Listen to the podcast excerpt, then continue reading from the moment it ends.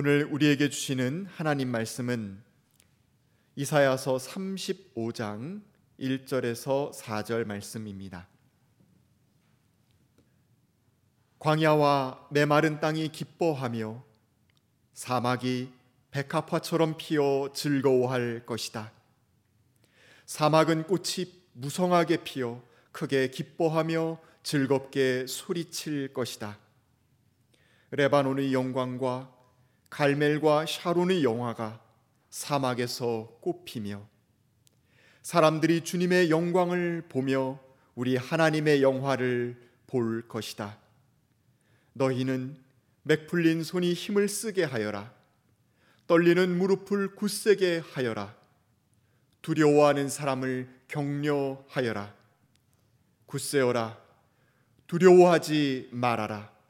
너희의 하나님께서 복수하러 오신다. 하나님께서 보복하러 오신다. 너희를 구원하여 주신다. 하고 말하여라. 이는 하나님의 말씀입니다. 아멘. 참 좋으신 우리 주님의 은총과 평강이 교우 여러분 모두와 함께 하시기를 빕니다. 아, 우리의 눈물을 기쁨의 찬양으로 바꿔 주시는 주님의 은혜가 여러분의 가정과 또 이 나라와 또 고통당하고 있는 전 세계 위에 함께 하시기를 간절히 기원합니다. 오늘은 어, 부활절 두 번째 주일입니다. 한 주간도 여러분 부활의 몸으로 씩씩하게 잘 사셨는지 매우 궁금합니다. 전 세계가 주목하고 있는 가운데 코로나19 사태 속에서도 우리나라는 총선을 훌륭하게 잘 치러냈습니다. 결과를 두고 잘 됐다고 안도의 한숨을 쉬는 사람도 있고 큰일 났다고 염려하는 사람들도 있습니다. 어떠하든지 이제는 결과가 나왔기 때문에 선출된 사람들이 국민들 앞에서 했던 약속을 잘 지켜갈 수 있도록 격려하고 또 때때로 그들을 북돋기도 하면서 그들이 잘 감당할 수 있도록 돕는 것이 우리들의 책무가 아닌가 하는 생각을 해봅니다. 특별히 역사를 정의의 방향으로 인도해야 할 책임을 지고 있는 기독교인들의 책임이 그 어느 때보다 중대하다고 말할 수밖에 없는 상황입니다. 오늘 우리가 함께 본문 말씀으로 읽은 이사야의 말씀을 중심으로 주께서 오늘 우리에게 요구하시는 삶이 어떤 것인지를 생각해 보려고 합니다. 주님이 오시기 전 8세기경에 살았던 이사야 예언자는 하나님의 뜻을 등지고 살아온 백성들에게 피치 못하게 닥쳐올 재앙을 예고했습니다. 정의와 공의의 삶을 저버리고 자기의 욕망을 하나님처럼 섬기며 살았던 그 백성에게 닥쳐올 것은 바로 재앙이고 파멸일 수밖에 없다는 사실을 이사야는 피 토하는 심정으로 선포했던 것을 우리가 알 수 있습니다. 예언자의 언어는 조금 더 머뭇거림이 없습니다. 그는 가차없이 말합니다. 이 땅에 심판이 도래할 거라고. 우리가 예상하지 못했던 어마어마한 어려움을 우리가 겪게 될 것이라고 이사야는 그렇게 그 백성을 향해 이야기했습니다. 그렇지만은 심판은 철저한 파멸로 끝나지는 않습니다. 왜냐하면 하나님의 심판 이야기는 언제나 회복의 약속을 내포하고 있기 때문에 그렇습니다. 이사야는 하나님으로부터 시작되는 인간으로부터 시작되는 희망 말고 하나님으로부터 시작되는 새로운 희망을 이야기하고 있습니다. 그는 하나님께서 당신의 뜻대로 통치할 정의로운 통치자를 이 땅에 세우실 것임을 예고하고 있습니다. 이사야는 정의와 공의로 이 세상을 다스릴 그 통치자들의 특색을 아름다운 은유적 언어 속에 담아 표현하고 있습니다. 광풍을 피하는 곳, 폭우를 막는 곳, 메마른 땅에서 흐르는 냇물, 사막에 있는 큰 바위 그늘, 바로 통치자들이 그러해야 함을 보여주고 있습니다. 광풍 앞에 속절없이 흔들리는 사람들을 든든히 지켜내는 곳, 폭우 속에서 어쩔 줄 몰라 방황하는 사람들을 보호해 주는 곳, 그리고 메마른 땅에서 목마름에 허덕이고 있는 사람들의 갈증을 해갈시켜 주는 흐르는 냇물과 같은 존재. 사막을 허위허위 걸어가고 있는 사람들 지친 몸 쉴 수 있도록 해주는 바위 그늘 같은 존재들. 바로 그것이 하나님이 세우고자 하는 새로운 존재들의 모습임을 알 수 있습니다. 우리가 선출한 이들이 바로 이런 역할들을 명심하고 실천해 갈 수 있으면 참 좋겠습니다. 그리고 이사야는 공의로 다스릴 그 통치자들의 덕성을 몇 가지 밝히고 있습니다. 그들은 눈이 밝은 사람들입니다. 백성들의 소리에 귀를 기울일 줄 아는 열린 귀를 가진 사람들입니다. 그들은 경솔하지 않습니다. 사려 깊게 행동합니다. 그러면서도 해야 할 말은 분명하게 하는 사람들입니다. 그때나 이제나 이런 사람들이 절실하게 필요합니다. 코로나19 이후 세계는 다시 이전의 세계로 돌아갈 수 없다고 하는 진단들이 도처에서 나오고 있고 저도 여기에 전적으로 동감하고 있습니다. 마음껏 소비와 향락을 즐기고 무한하게 발전 할 것처럼 흥청망청 살았던 그 삶은 이제는 끝이 났습니다. 잔치는 끝이 났습니다. 지금은 잔치 이후를 대비해야 할 때입니다. 흥겨운 잔치가 끝나고 사람들이 다 돌아간 후에 집주인이 해야 할 일 대단히 많이 있죠. 수북이 쌓인 그릇들을 말끔히 씻고 또 수납장에 집어넣어야 하고 어지럽혀진 집을 정돈하고 환기시키는 일이 필요합니다. 지금은 바로 잔치 이후의 삶이 어떠할는지를 생각해 봐야 하는 그런 때라는 말씀입니다. 우리가 살아온 날들을 돌아보며 새로운 삶을 모색해야 합니다. 그 새로운 삶이라고 하는 것은 절제된 삶이어야만 합니다. 그리고 다른 이들과 더불어서 더 긴밀하게 소통하는 삶이어야 합니다. 그리고 그 삶은 더욱더 하나님이 창조하신 세상에 대해 경탄할 줄 아는 삶이어야 하고 사소한 일에도 기뻐하고 감사할 줄 아는 삶이어야 합니다. 이것이 우리가 앞으로 살아가야 할, 우리가 선택해야 할 삶의 내용이라고 말할 수 있겠습니다. 이사야는 이러니 저러니 해도 하나님이 세상을 통치하신다는 그 근원적 사실을 잊지 말라고 절망의 어둠 속에 그저 빨려 들어가지 말라고 말하고 있습니다. 하나님은 인간이 만들어낸 무질서에 분노하시지만 그래서 심판의 불을 보내시지만 희망의 씨앗을 남겨두시는 분이 하나님이십니다. 일전에도 얘기한 바 있습니다마는 석과 불식이라고 하는 말이 있습니다.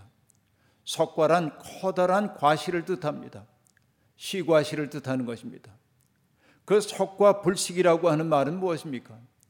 농부는 아무리 배가 고프다고 해도 이듬해 농사를 위해 옅어두었던 씨앗들을 먹어 치우는 법이 없습니다. 뭔가를 남겨두어야만 하는 것이지요. 바로 이것이 석과 불식의 삶입니다.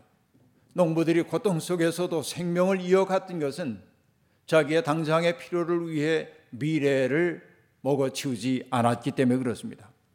하나님의 역사 섭리 또한 그러합니다. 예언자는 앞서 보는 사람이고 하나님의 눈으로 역사를 주석하는 사람입니다.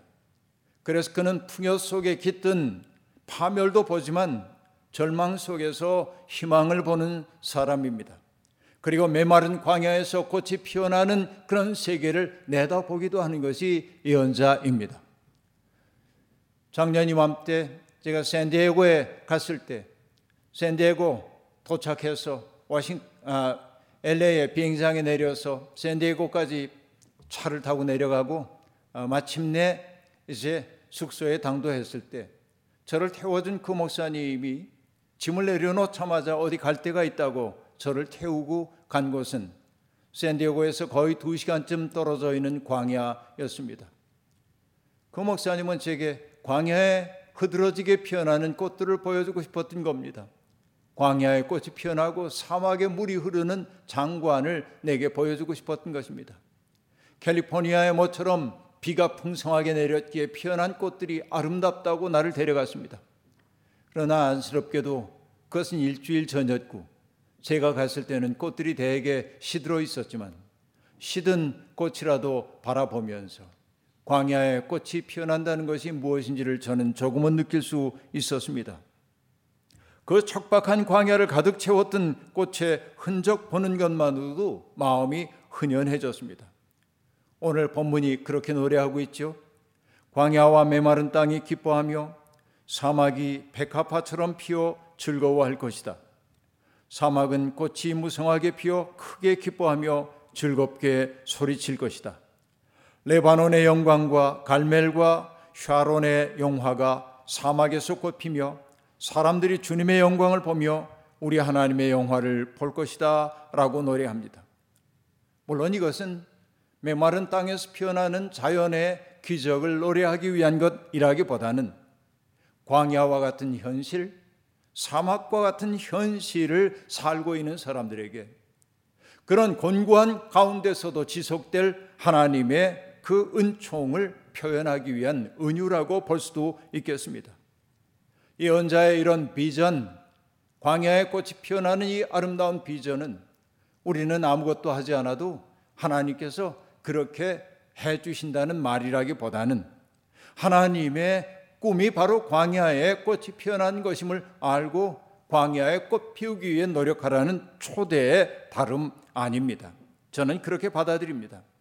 광야의 메마른 땅에 사막에 물이 돌아오게 만드는 삶, 광야에 꽃을 피우는 삶, 그곳에 씨앗이나 묘목을 심고 물을 주어 가꾸는 끈질긴 삶, 바로 이것이 하나님을 믿는 사람들에게 요구되는 삶이라고 이사야는 그렇게 이야기하고 있는 것입니다. 광야는 누구나 강인해지지 않으면 살아남을 수 없는 것입니다. 광야는 편리함이나 풍요로움을 포기해야 하는 자리입니다. 광야 혹은 사막 하면 떠오르는 짐승은 낙타입니다. 낙타는 몇백 킬로그램의 짐을 짊어지고 며칠씩 물을 마시지 않고 사막 길을 걸어갑니다. 몽골에 갔을 때 낙타를 타본 적이 있습니다. 낙타를 타고 사막 한복판으로 이렇게 들어가고 있는데 워낙 척박한 곳인지라 간혹 사막 지표 식물이 나타날 때면 낙타는 위에 탄 사람이 고삐를 잡아당겨도 기어코 그 식물이 있는 곳 가가지고 그것을 혀로 서걱서걱 베어먹는데 그 풀을 베어먹는 그 소리가 마치 낯질하는 소리처럼 서걱서걱 들려왔습니다. 나중에 낙타에서 내려서 그 표지 식물을 바라보면서 손을 댔다가 하마터면 뵐 뻔했습니다. 얼마나 날카롭게 그렇게 되어 있는지 억새풀 같은 것인데 잡아 뽑히려고 해도 뽑히지 않는 것인데 낙타는 그런 것을 혀로 감아가지고 아주 맛있게 먹고 있는 것을 봤습니다. 그렇습니다. 광야에서 살아남기 위해서는 그런 강인함이 필요한지도 모르겠습니다. 황지우 시인의 나는 너다라고 하는 시집이 있는데 거기에 등장하는 시 503 숫자로 되어 있는 503이라고 하는 시에 낙타 이야기가 나옵니다. 새벽은 밤을 꼬박 지새운 사람에게만 온다라는 구절로 시작되는 시입니다. 시인은 낙타를 향해 말합니다. 모래 박힌 눈으로 동트는 지평선을 바라보라고 말이죠. 바람에 떠밀려오는 새날을 바라보자고 낙타에게 말하고 있습니다. 새날은 저절로 오지 않고 모래를 동반한 그 바람을 타고 우리에게 다가온다고 시인은 노래하고 있는 것입니다. 척박한 곳입니다. 그리고 시인은 말합니다. 낙타에게 일어나 또 가자라고 말합니다. 길이 있기 때문에 가자는 것 아닙니다. 사람들이 앞서 걸어갔던 자취는 이미 모래바람이 지운 지 오래입니다. 시인도 고백합니다. 자기 수중에는 칼도 없고 경도 없다고 말합니다. 자기를 보호할 만한 것 하나도 없고 또 지도 삼아 붙잡고 가야 할 지향조차 분명하지 않다고 말합니다.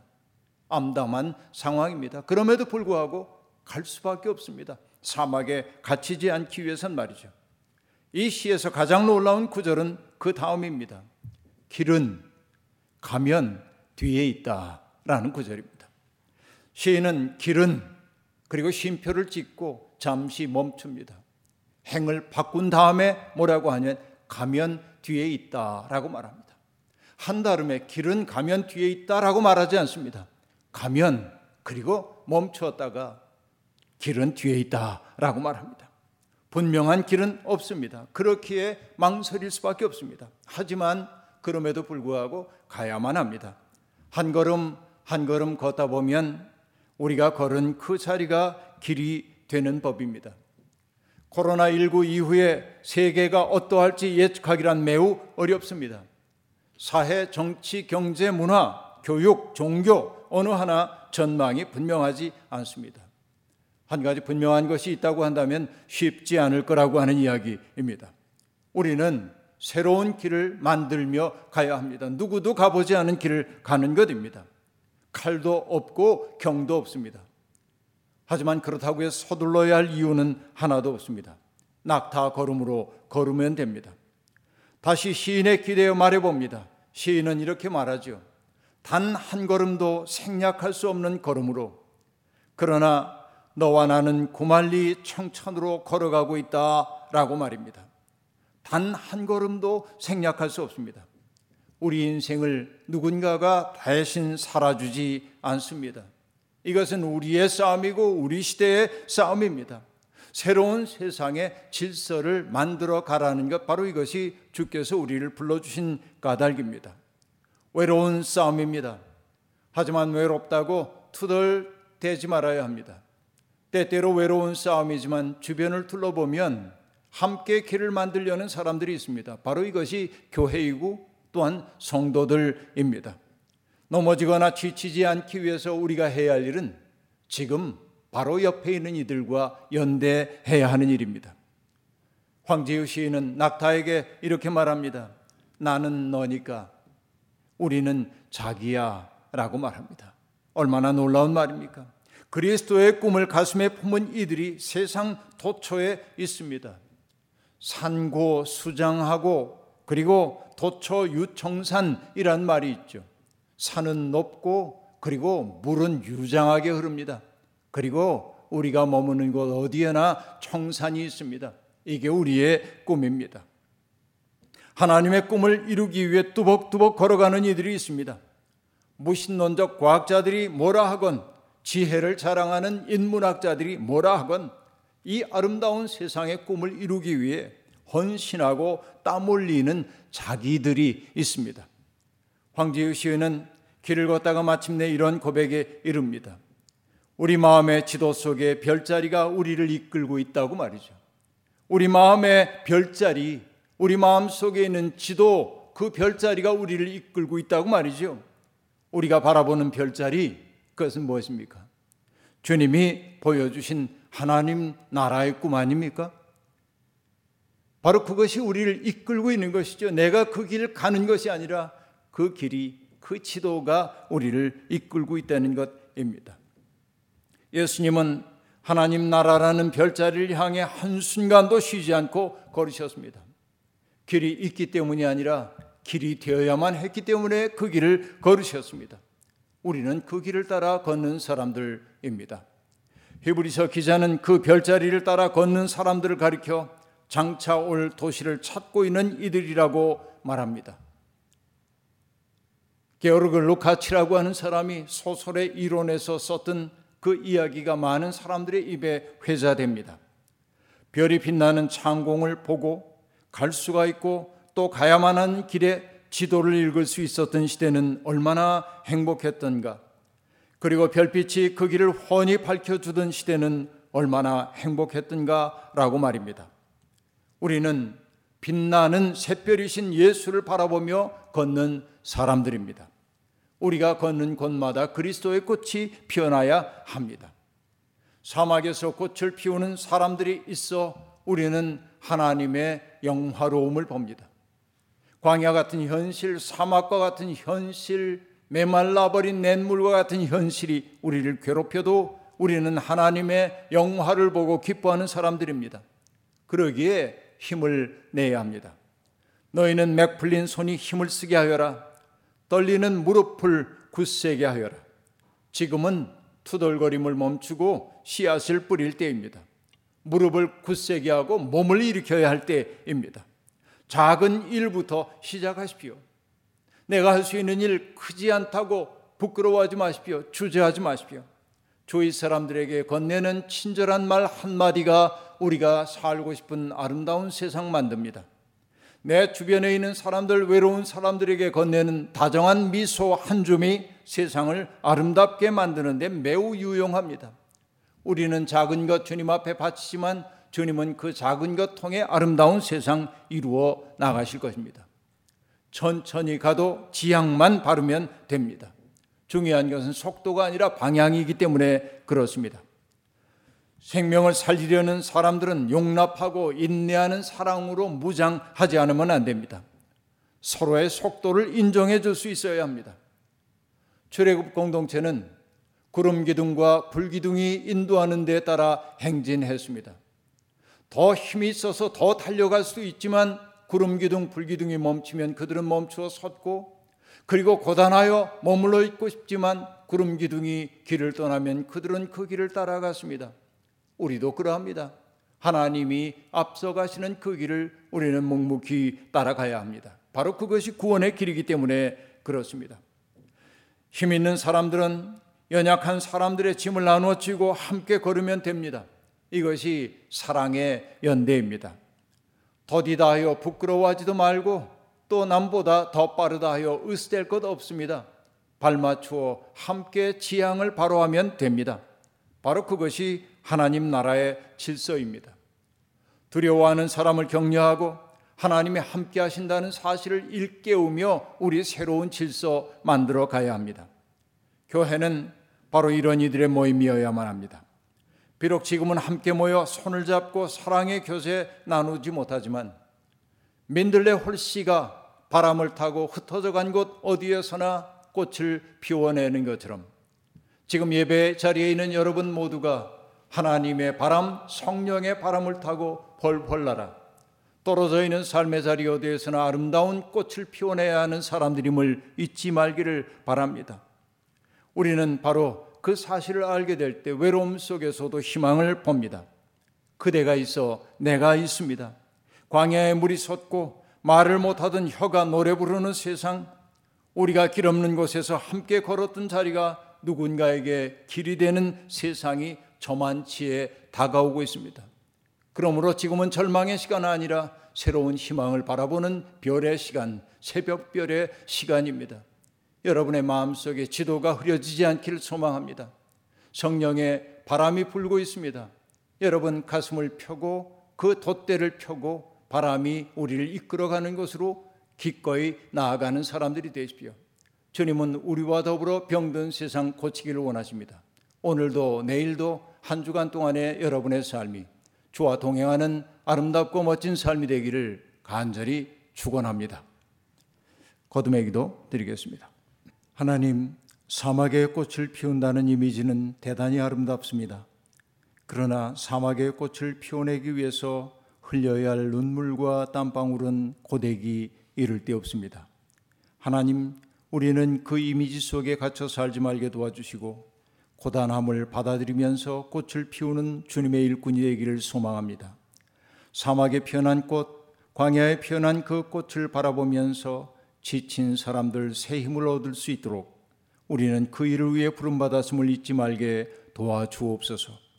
우리에게 주어져 있는 삶의 자리가 어디든 주님이 보내신 자리로 받아들일 수 있게 도와주시고 우리가 처해 있는 삶의 조건이 어떠하든 바로 그것이 주님의 사랑 전해야 하는 자리임을 잊지 말게 하옵소서.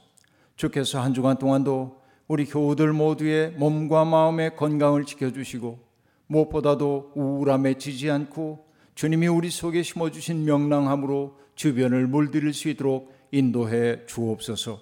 예수님의 이름으로 기도하옵나이다. 아멘.